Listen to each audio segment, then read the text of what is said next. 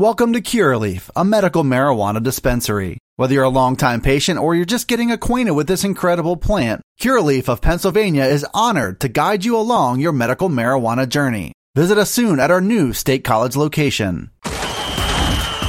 This is the Blue White Breakdown, the premier podcast for all things Penn State football. Talk about culture. It's something that should show up in every aspect of your program. It's the Blue White Breakdown, brought to you by Penn Live. Here are your hosts, Bob Flounders and Daniel Gallen. Oh my gosh, that's Daniel Gallen I'm looking at right now. Hi, I'm Bob Flounders.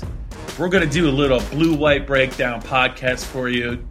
Daniel, I can't I say it at the end of every month, but in the off season, but we're almost out of March, even though it feels like January right now, unfortunately. But that means April is up next, and that means the blue and white game is, you know, it's getting close. Less than a month away, April 23rd. Also, my birthday, 2 o'clock, Beaver Stadium. Get to see some young players play in that game, but we're getting ahead of ourselves. But how are you doing? I know you're you got a little car repair you're dealing with. It's cold in Harrisburg, so it must be freezing in State College at 11:30 on Wednesday morning. But how goes it? It's going good. Uh, just had a, a nice weekend uh, traveling around to Philadelphia. Went down to Baltimore to see some uh, some recruits at an Under Armour camp. Got a haircut. Uh, getting the car repaired. It's you know it, it's business as usual. We're chugging along right now. You just led me right into it. You had a long day in Baltimore on a Sunday, off-season Sundays that are long days. Uh, they're never fun because that's usually usually we get a lot of weekends off to kind of frolic for the fall starts. But I know you had a, a, camp to get to, looks at some potential Penn State future Penn Staters. But uh, let's, I guess we can't bury the lead. Penn State did get a decommitment, I think, on that Sunday from a player that is in the uh, is in the Maryland D.C. area, Neeo Avery, and I know that you've written about it. But let's just, what else can you share uh, with the Penn State football fans about about Avery, his decision, how you think it came about, and what does it mean for Penn State moving forward? Yeah, I think it's just one of those things. It just sort of happens in the recruiting process. Um, the way that Penn State does things is that once you commit, um, they don't want you taking visits. Um, they don't really want you looking around. Um, and so I think by reopening his recruitment, Neeo Avery gets the chance to kind of um, you know, look at the landscape. I know that he announced some other scholarship offers that he'd gotten uh, right after the decommitment. Yeah, I mean, Penn State still has one of the the better classes in the class of 2023 with with seven guys. Um, Avery was a really interesting prospect. Um, I think at the time of his commitment on New Year's Eve, while we were all down in Tampa, he was listed as at maybe three different positions across the four different uh, recruiting websites um, six five, big body. It, seems like he's kind of settled into being being a feature edge rusher, some sort of linebacker, defensive end at the next level. And obviously, that's the type, that's the position where you can't have too many of those guys. So, uh, Penn State already has one player in the class of 2023 who decommitted and then recommitted um, in Mega Barnwell. Uh, he's now listed as an athlete by 24 7 Sports uh, from Northern Virginia. So it'll be interesting to see kind of what happens uh, with with Avery over over the next few weeks, next few months. Yeah, and I'm just gonna ta- I'm gonna say this. I think this consider this a public service announcement for anyone that's listening or watching. It's never a great idea to make a critical decision on New Year's Eve, and I'm not talking about football. I'm just talking about life because things can get things can get away from you. I know in my 20s, my 30s, most of my 40s, my early 50s, there's been some decisions I've made on New Year's Eve that I probably within. A, that's why they have New Year's resolutions. You just, you just end up thinking hard, and long and hard about it, and sometimes you just gotta you gotta say I'm gonna take a mulligan on that, and I'm gonna move forward. But as far as Neeo goes, you mentioned that this there was a there that Barnwell uh, kind of recommitted. You you would not rule out uh, Neeo still being a Penn State a member of the 2023 class, or do you think that he's really going to open it up? I mean, I think it's a little too early to tell right now. I mean, we'll see once once visits start happening and things like that. But um, I think that the way that the recruiting landscape has changed a little bit. I think that maybe in the past it would be extremely unlikely that if someone decommits, they come back. But I think that the way things are now, with the transfer portal, you have to keep these relationships, even if someone is committed elsewhere, even if someone decommits, because you never know down the road. So, you know, I think that relationship will, will continue to be there and then we'll just kind of see where it, see where it goes from there. But, uh, in regards to your New Year's Eve, uh, comments, I mean, I think that any, anytime someone commits on a holiday, uh, I think I was talking to, to Greg Pickle about that, where that doesn't necessarily uh, bode well. So uh, maybe the more random mid June commitments, mid July commitments are are where you want to be. What was there anything else uh, you, you, could share about maybe that experience in terms of seeing some potential Penn State kids and what just what was that day like for fans? They were like, oh, you got you go get to go to the recruiting camp. That's got to be great because fans love recruiting, but those can be some long days. You got to really you got to really kind of pace yourself there's going to be some downtime there, and uh, it just ends up being a fairly long day. So, what was it like for you? What did you learn maybe about some other Penn State potential targets? Well, it was uh, it was at one of my my old stomping grounds at, at Calvert Hall uh, College High School outside of Baltimore. I think the last time I had been inside that stadium was my senior year of high school for uh, the MIAA track championships. Uh, I believe I, I set my personal best in the 800, uh, leading off leading off our I don't know. I think our last place four by eight team. Daniel, you got we got to I got to stop you there. You can't you can't reveal personal information and then not follow it to the end. What what is was your personal best in the 800? I got to stop you right there. What was it? Uh, it was not good. It was it was 209. Two, I'm writing 209 down in case this ever comes up again. uh, that is one thing I did not know about you. But anyway, back to Cal Paul. Go ahead but you know, it was just kind of a, a long day. Um, it was cold. It started snowing at one point, but uh, I think that it, it, was good to see a lot of these guys, even though they're in the you know shorts, t-shirts, um, and kind of going through drills. I think that you can kind of get an idea, especially for some of these linemen, kind of how big they actually are. There's one Penn State commit there, um, Anthony Donko uh, from Lightridge in Northern Virginia and kind of actually getting to see him in person, getting to stand next to him and and look up at him. I think he's listed at six six three ten, um, and he looks every bit of that. He's long, and you got to see him go up in these one on ones against some some pretty high level guys. I think that he was matched up with Mason Robinson, um, who's a defensive lineman from. Stop me if you've heard this one before, McDonogh in the class. State's not in on this guy. Come on. uh, no, I mean Mason Robinson will be someone to watch uh, in the in the next couple months. Um, but so you got to see Donko go up against him, and you know I think he held his own pretty well. Uh, I talked to him for a little bit afterwards for a story that I think I think I put it on the budget for next week. Um, and just kind of very good natured.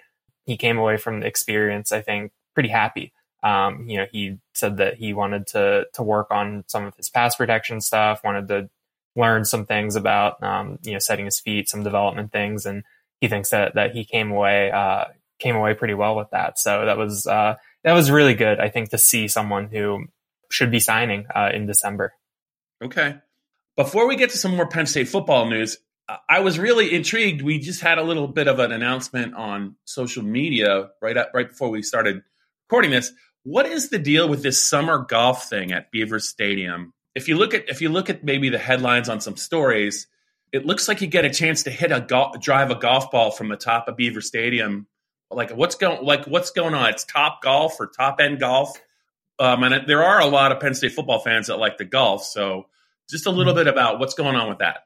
I guess I should have explained what, what Top Golf is uh, in in the story uh, in the post I just did, but I don't think anyone knows. I, I don't think they. I don't even think Top Golf knows what Top Golf is. So don't feel bad. Uh, so, so Top Golf is just like uh, a, like a high end driving range. I've never been to one, but I have friends that have done bachelor parties and just kind of birthday parties at them, and you know it's a normal driving range, uh, and they've got targets that that light up out and uh, according to the release, the the balls, you know, they they've got technology in them, so they know how far you've gone and you can score things. Um, so there's there's a little bit of a competition aspect there, but I think the the big appeal um, at, a, at a normal Top Golf is you go, you get food, you get drinks, and you just hang out and and hit some golf balls. Do you know where and where where will where will this Top Golf thing be constructed, or if they've not released any details yet? They didn't have any any specifics like that. Um, I would assume that it would be in one of the corners, you know, where the concourse is kind of opens up. Oh, so it is right near Beaver Stadium. It's going to be in Beaver Stadium. Oh, see, that's what I didn't know. I'm glad. All right, so that is pretty cool. Yeah, yeah. So it'll just be basically uh, you get to go to to a driving range uh, inside the football stadium, June second to fifth this summer. Awesome. The, some of those prices sound like they might be a little. I don't, I'm sure it's going to be a little bit more than the average driving range because of the experience, but I think a lot of people would want to do that. Yeah, I was I was talking to some people this morning about about the price points, and it's one of those things where you're not paying to go to a driving range, like you're not paying to go golfing. Like making that comparison, like it, that's apples to I don't know apples to my pen over there. So you know you're paying for the novelty, you're paying for the opportunity to go hang out and do something in Beaver Stadium that no one else has has really had the chance to do let's move on here on the Blue White Breakdown podcast. And uh, you wrote about him uh, recently. We've talked about him, but I think we haven't talked enough about him because I was thinking about something involving Zane Durant, the January enrollee from Florida, who was a I think a four star defensive line prospect who's already starting to get a little buzzy in terms of hey he could possibly help us as a true freshman. That doesn't always happen, but he's tested well He's gained some weight. He's holding the weight on. I think James said he's not the tallest guy, but he's in the mid 260s. He threw out the Kevin Givens comparison, which Kevin Givens was not by any means a tall defensive tackle, but he was a powerhouse, really powerful player. And he's now still in the NFL, I believe, with the 49ers. And I think he's gotten a lot better uh, in the last couple years. But anyway, Zane Durant. So he's getting a lot of buzz about maybe making an impact as a as a, a true freshman, which is rare, Daniel. Is this a half glass full, half glass empty thing to kind of worry about? Because if you look at the defensive tackle rotation and you look at maybe who are some of the players that are going to be in it, not a lot of proven guys. And the guy that's most proven, PJ Mustipher, is coming off very significant knee surgery, a knee injury that he suffered at Iowa last year. He wouldn't even we wouldn't even be talking about PJ Mustipher as a Penn State player had he not had the injury. He'd probably be you know a top 100 pick in the upcoming NFL draft. But so my, my guess my question to you is when you look at this, hopefully this means they really like Zane Durant that much. But I'm just curious if they're just a little bit worried about the whole defensive tackle rotation to be mentioning a true freshman. Yeah, I think that even just independent of what they've said or haven't said about Zane Durant, I think that it, it's an area of concern uh, given the depth. I mean, we saw what happened last year when when they lost Mustipher. That really thinned the depth, and it gave guys like Coziah Izzard and Dvon Ellies valuable experience. But then we saw in the bowl game, uh, once Derrick Tangelo and PJ Mustipher were gone, it was a struggle um, on the interior. So I think that I would say it's a it's a glass half full. Um, to be, I think it's a positive. It says positive things about the defensive tackle depth to be hearing Zane Durant's name because I think we've talked about this before. Like when you see a defensive tackle or an offensive lineman come in, uh, you're kind of thinking, oh, like this guy will contribute in two years and three years, and I don't necessarily think that Durant would be getting singled out like this if they didn't think he could contribute right away. I think that's a positive, and I'll be interested to see once we actually get to December or not December. Once we actually get to August and September, um, how they're going to handle him. You know, are they going to push him right up to that four game threshold for the red shirt early, or are they going to try to bank some games for maybe later in the season in, in case there are some some injuries there? But um, I will say in a related conversation, uh, a name that came up, I think at least two, maybe three times at Pro Day uh, in terms of asking guys on the defensive side of the ball who could take a step up next. Coziah Izzard's name came up a couple times. So that's something to kind of, I think, keep in mind as we move forward. Um, he and Ellies played, played a ton. Izzard, I think, will be a, a third year guy. So I think that he has the opportunity to take, take a leap forward. And those guys are going to have chances too, um, especially with, with Mustipher coming back from injury, and you don't necessarily know where he'll be uh, come August, come September. So there's definitely some opportunities there, and I think that that could help accelerate you know someone like Durant's development. Okay, Daniel, let's stay with the defensive line, and this was another thing that was rattling around my big brain recently. So when you look at the defensive end room, James was asked about Adisa Isaac, I think, on uh, his during his spring news conference. I think Chuck Losey was asked about him, and everyone agrees that this was a kid that when he got to Penn State, he was one of the top recruits in the 19 class. Couldn't play last year due to an unspecified injury, but very promising signs for him being a key contributor this year. I think we've heard some praise for Nick Tarburton and for the way he finished 2021. I think if you look at his last two or three games, I think they were probably the best he's played at Penn State, uh, and he played a lot of snaps. So that's good news. We've also heard from Chuck Losey and James Franklin about Zuriah Fisher, the former linebacker from Western PA, I think Aliquippa, who is now up to 260, and every indication is he really has a shot to be part of the defensive end rotation. He looks like a different player. This is where I'm going to try and switch it up a little bit. So, is it just me? Have you heard one one word at all about Smith Vilbert since that three sack game in one half of the Outback Bowl? It's almost like I was kind of hoping maybe Chuck would say something about him. I was hoping maybe James would say something about him. And yeah, it's still March, but you know, every I think all the fans remember. I don't think a Penn State player's ever had three sacks in that, in one half of a bowl game.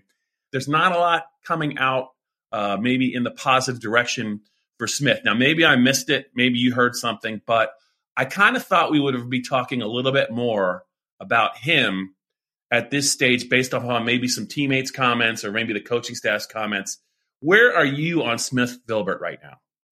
Yeah, I think Smith Vilbert got mentioned by someone after pro day. I'd have to look look through the transcript um, in terms of the the younger defensive lineman um, in the future. Maybe maybe it was Luketa. Um, I'm I'm not exactly sure who who brought him up, but it is kind of interesting when you look at kind of the the the last impression that that some of these guys have made and kind of how that's resonated into the offseason. Like I think Sean Clifford didn't really make you know, the best last impression. And I think that that's kind of colored a lot of the conversation. Uh, whereas Smith Vilbert's last impression, I think hasn't really resonated a lot, but I think that it, there's just so many moving parts on that defense right now. So many guys leaving and like that Penn State defense that we saw against Arkansas was not really indicative of the 2021 team. And I don't even know how how indicative of the 2022 team it'll be just because of, of some of the, the pieces there. But do you think that is interesting? I mean, I hadn't really thought about Smith Vilbert in a while until you brought him up. So it's been kind of quiet. I think that he'll be someone at practice tonight. Maybe I'll I'll try to go take a peek at. Um, I know that you and I were both super high on him coming into last year after he got Brent Pry's endorsement. Maybe coming in a little bit quieter, maybe, maybe that'll bode a little bit better for him. And that defensive end group is really interesting um, when you add in Isaac after his absence last year. Um, and I think that Vilbert is someone that they're going to need as a third or fourth defensive end once you really get rotating there. This is the Blue White Breakdown. Welcome to Curaleaf, a medical marijuana dispensary.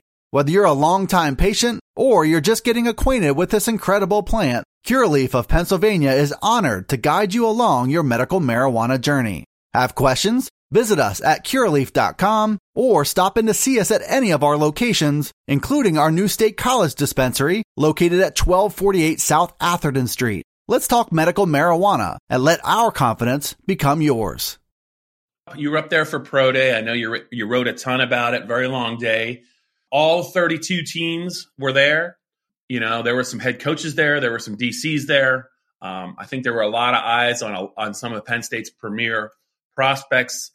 Are there any dots you can connect based on your observations for Penn State football fans? Did you notice anything? Did you did you read anything into maybe who was talking to who? How how some people looked? It's pretty clear to me that Rasheed Walker must have had a pretty serious injury because he hasn't done anything. He has not done anything. He, did, he didn't test at the combine. He didn't test at pro day. So whatever was bo- bothering him, and he was on crutches. I think uh, all of the Outback Bowl week down there. I, I think to me he's got to be clearly waiting to be, you know, closer to 100 percent healthy because he's he hasn't done anything right. Yeah, I think that Rasheed Walker is someone that that you would draft and then just kind of get them and get them into your building, get them with your training staff, and then see where he is in July and August um, in in terms of the in terms of uh, I guess I guess his readiness there. But for the for the rest of pro day, I mean, you can you can connect some interesting dots. I'll I'll get the one. I'll leave the one that's most relevant to you uh, for the last one. Absolutely, um, you will. I've I've no idea which one that could be. I think that you kind of start with Jahan Dotson. Um, he was getting put through uh, workouts by a Patriots assistant and a Ravens assistant. Uh, the Ravens assistant was Keith Williams, um, who I think has the title pass game specialist, and he has a track record of working with a lot of um, a lot of wide receivers who, who are in the NFL. Um, I've seen Dotson linked to the Patriots in a couple mock drafts here and there, so that was something notable. And then the Green Bay Packers had a pretty large um, contingent there, including GM Brian Gutekunst, um, and Dotson has been linked to them in some mocks at 22 or 28 um, after the Davante Adams trade. So those are two of the uh, more more interesting ones. The Steelers linebackers coach and a Ravens linebackers coach were putting Brandon Smith and Ellis Brooks through drills. You know, you could see either one of those teams drafting one of those players um, and, and it being a, a pretty decent fit. So those are a couple of the connections that stood out. And then the big one, I mean, the only, I think the only head coach who was there was Mike McCarthy and defensive coordinator Dan Quinn was there, both from the Cowboys. Obviously, we know Micah Parsons with the Cowboys. Jesse Luketa uh, is one of Parsons' best friends, and for a while, uh, Dan Quinn was just on sitting on the turf, backwards hat, just chatting with Luketa and Arnold Ebiketie for a while. So, you know, you can obviously draw a little bit of a of a line there. Um, and also, I mean, I think early on, Jaquan Brisker was a, a pretty trendy uh, Cowboys mock draft pick in either the first or the second round um, for a while there. So, wouldn't be surprised if the if the Cowboys dip back into the Penn State pool.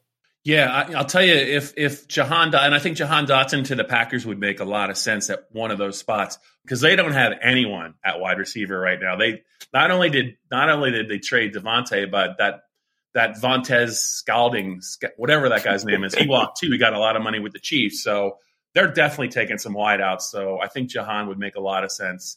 As far as the Cowboys, I still don't know what Daniel. I don't know what Mike McCarthy does. He's got an offensive coordinator, and now he's got. They hired somebody else to be like, like in-game critical thinker or some kind of coordinator on offense because Mike McCarthy's a bonehead.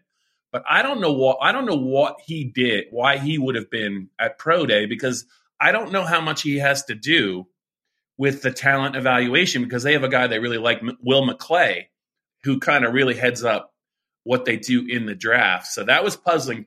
But to me, the fact that Dan Quinn was in State College, if you're you don't go from you know Dallas to State College, which is hard to get to unless you specifically are looking at some players. I think they're all on the defensive side, and the, the guy that I think that uh, that Dan Quinn really really is is is curious about is Arnold Ebiketie. I think that there are some people that have a very different view of Arnold. There are a lot of people that view him as like a top 50 player. I've seen some mock drafts where he's like late first round.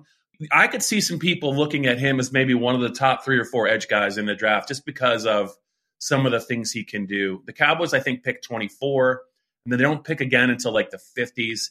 So if they were going to try and get Arnold, I, I mean, they I, they could not get him in the second round unless they traded up. But he might be on the short list at 24. I would not be surprised. The Cowboys are not afraid to take somebody maybe that they love that a lot of people think maybe he should be a little bit later in the draft. But I think that's a guy absolutely the Cowboys could use. I think uh, Luketa is a guy also that a lot of teams could use, but I don't know where he would fit in Dallas. I think at this point he's more of the off the edge guy than he is maybe an off the ball linebacker. So I'm not sure what that what Dallas's plans would be for him, but I could definitely see him with the Steelers or the Ravens. I'm not sure why Jahan Dotson would get worked out by the Ravens because they they took uh, Hollywood Brown in the first round. They took the receiver Rashod Bateman from Minnesota in the first round, and I just think they got more pressing needs. But who knows? They might just be he's the best player left on our board. We're going to take him. But they they were kind of crappy, I think, this past year. So I think they picked pretty high. I think maybe Dotson uh, with the Ravens would be if he's still there in the second round. And I, I think kind of the, the name of the game for the Ravens is, is just to put as many interesting athletes around Lamar Jackson uh, as possible. with Penn State, Jahan Dotson, they, they put the ball in his hands as, as a runner a couple times here and there. I mean, there's the, the play against Ohio State where, where he scored the touchdown. But I think that if he were to land with a team like the Ravens, they could be a little bit more creative in how they use him. And that would be a place where he could go in and, you know, like if Jahan Dotson goes to Green Bay, he has to step in and, and pretty much be the guy right away, uh, just because it's not going to be Allen Lazard. Somewhere like uh, Baltimore, he can come in, you can move him around the formation, um, you know, get him into space uh, with with the way that that offense runs. Um, so I, I can kind of see that. Um, with with Luketa, I see, I could see him being one of those kind of fifth or sixth round picks that a team sort of takes a flyer on, where this guy can do a couple th- couple different things pretty well. Let's just bring him in. It's not a big investment. Let's bring him in and see where we can use him um, and, and what kind of things he can do for us. Um, and then Ebiketie, I think, is just a really interesting prospect physically. Like there's there's so many tools, and I think I've said this before, where I have his uh, chart up right now, and his height is only in the 16th percentile uh, for defensive ends, but his arm length is in the 72nd with you know a really great vertical, a really great broad. He ran the 40 well. Very interesting kind of physical profile and I talked to someone who was at the Senior Bowl. He said that he really likes Ebiketie and that he was really impressive down there. So I think Ebiketie is one of the more interesting ranges. Um, in the initial Mel Kiper mock, he had him going 16 to the Eagles. Um, but then last week, Kiper said that he sees Ebiketie firmly in the second round. And a lot of the mocks, I think, reflect that in terms of, you know, maybe his ceiling being 30th to the Chiefs. Um, and then, you know, going down from there in the second round. So I think that part of it is that the way the, the edge rusher class is this year, I think that he's kind of getting pushed down a little bit because there's so many elite guys, but I think he'll be a great value pick. I'm with you. The more I think, and I, and I didn't want to dismiss, I didn't want to dismiss Jaquan Brisker at all. I think he is absolutely a guy that could go uh, late in the first round. Like you can't possibly have uh, a safety more, much more athletic than Jaquan in terms of what he can do uh, in terms in terms of testing numbers. And when you combine that with the fact that he can, he is a force against the run. He's also he. May, I mean, you saw in the Wisconsin game, he can make some plays. He can diagnose some uh, plays as, as in pass coverage. So I know everyone likes that Notre Dame safety, and certainly he was had a great year. But I think Jaquan Brisker is really going to help somebody. My only question is, I just hope he's whatever that upper body shoulder thing was. I hope it's just not something that's going to bother him for you know several years. Hopefully, it won't keep popping out on him. But boy, what a player! I think Ebiketie's going in round one. I really do. I just think that there's 32 teams. It only takes two to say, man, we, we we're not going to let. We got a need, and he's a talented player, and he's he's you know he's 25 on our board. We're going to take him. I I just think this is going to be a really really interesting draft, Daniel, for Penn State. Before we close up, though, two testing timing questions for you. I was rooting for Ellis Brooks at Pro Day, but I saw that 477 uh, in the 40 yard dash. How much do you think that hurt him? I mean, I guess that it, it didn't help, um, but I don't necessarily know how much it hurt, you know, because he was already in that day three to undrafted free agency range. And I think that he's someone where you'll look at the, the physical testing. And I think he's someone that you would draft more based off the tape um, than, than physical testing. Yeah, and he was. I think they said was it the East West Shrine game he was at. He wasn't at the Senior Bowl. It was the East West Shrine game. They, they said he was a standout, like all week in practice, a leader, and that kind of was reflective of what he did at Penn State, especially his last year there when he had 100 tackles. He played with a cast on his arm. Uh, very, just a very, very tough player against the run. So I just wasn't sure what you thought about that time. He could have just gotten even like into the high four sixes somehow that would have helped him, I think, definitely get drafted a little bit earlier. So we'll see. Uh, one more testing question for you, just to show you that I've been paying attention. So if you ran the 1600 meters in 209, 800, like, the 800 meters, yeah, because that would, yeah, if you did it in 209, ooh. So what is the fastest you've ever run a mile in? Uh, 454. Yeah, uh, sub five minutes. Uh, that's crazy. What could you do it in right now? Uh, I mean, maybe 730. Oh, wow. That might be pushing it. That is a big drop. I thought you were going to say like high fives. Uh, it, has been it's been almost twelve years since that that 454. That's oh, a long time. Minutes for. Ooh, did you do ever run any marathons? Oh no. Okay. No, I was stri- strictly middle distance. I was I was bad at cross country in the two mile. Maybe that can be a summer goal for you to kind of get back to maybe six minute miles, something like that. I was. Uh, it took it took me so much work to even be able to run like a five thirty mile, and uh, after after my track career ended, I, I thought about all the work that it took to get down to that four fifty four, and I was like, nah, like I don't I don't need to do this again. yeah, like a boxer who was you know a top ten contender in the world for five or six years, but he was always making weight, or a wrestler, and now they they want no part of that discipline anymore as they get older. Also, the growlers are not helping you, Daniel. They're not helping you. But I am no one to judge. I was just curious. I'm like, wait a minute. 800, 209, 1600 meters. That's kind of in like somewhere. Isn't that somewhere near a mile? I'm like, what is his best? What is his best mile time? So now I know. Sub five minute mile. All right. Kudos, my friend. Kudos. All right. We have a Penn State practice to get to later today. And you have a Penn State Blue White Breakdown podcast to get to later this week with, I believe, Dustin Hockensmith. So I think we covered a lot of ground. We've talked about golf, track. We've talked about Zane Durant. We've talked about the pro day. We've been all over the all over the map, but that's what happens uh, when we get to late March. I think when it comes to the podcast. So Daniel, hang in there. Good luck with your car repair, and Daniel and I will talk to you guys next week. This has been the Blue White Breakdown, brought to you by Penn Live.